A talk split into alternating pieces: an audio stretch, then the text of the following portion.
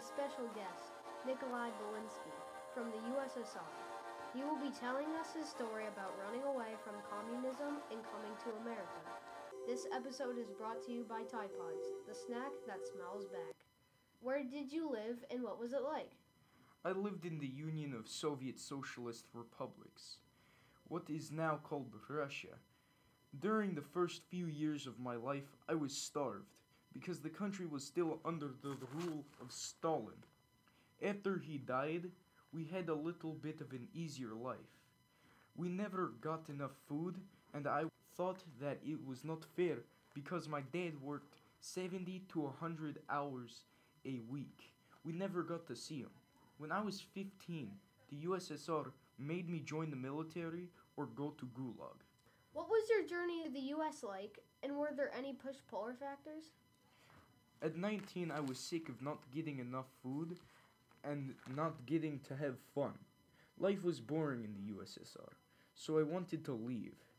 In my hometown of Stalingrad, I snuck onto the Trans Siberian Railway and took it all the way to the furthest east it would go. I got off and started running further and further east until I got to the sea and looked across while panting very hard. I faintly saw America across the water. The land looked purple. It surprised me that I could even see it. The sky was very clear. It felt like a story. I knew it was my destiny. I went back to the closest town and stole an axe.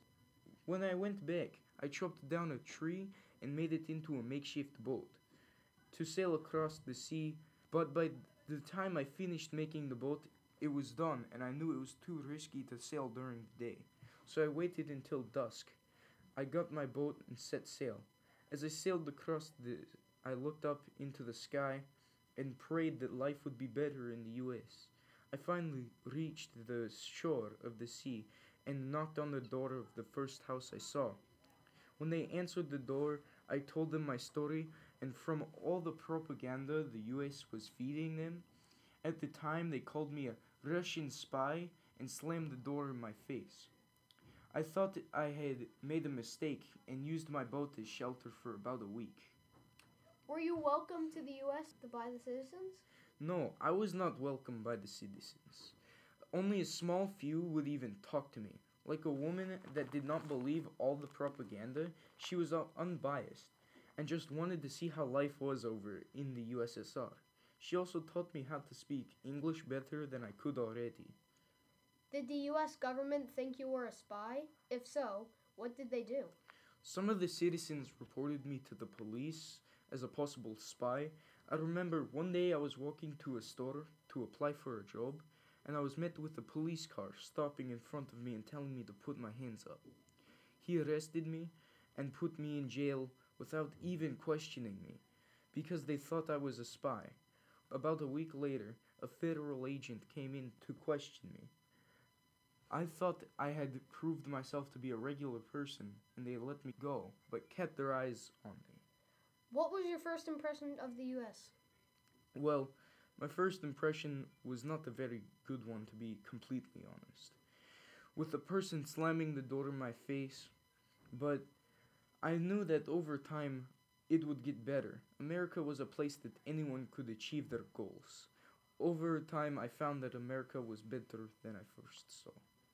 What was the hardest part about living in the US?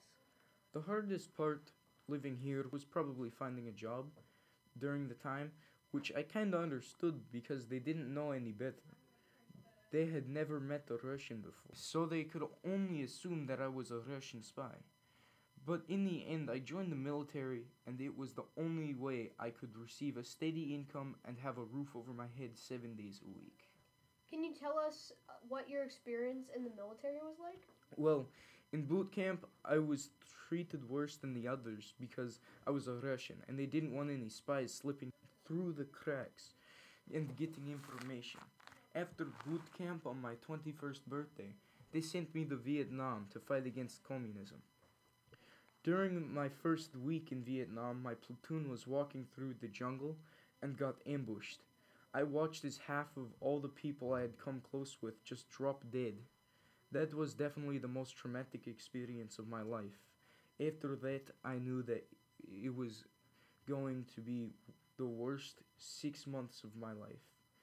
And that is all I would like to share about my experience in the military. All right, let's cut to commercial. Now an ad by Tide. Tide Pod, Tide Pod, Tide Pod, Tide Pod, Tide Pod, Tide Pod, Tide Pod, Tide Pods, Tide Pods. The snack that smiles back. Tide Pods. All right. Um, as you can see, Nikolai had quite an amazing story of escaping the USSR and living in the US, knowing he was not welcome during the time. That is all we have for the podcast today. Thank you for listening to Tristan's Tide Pod podcast.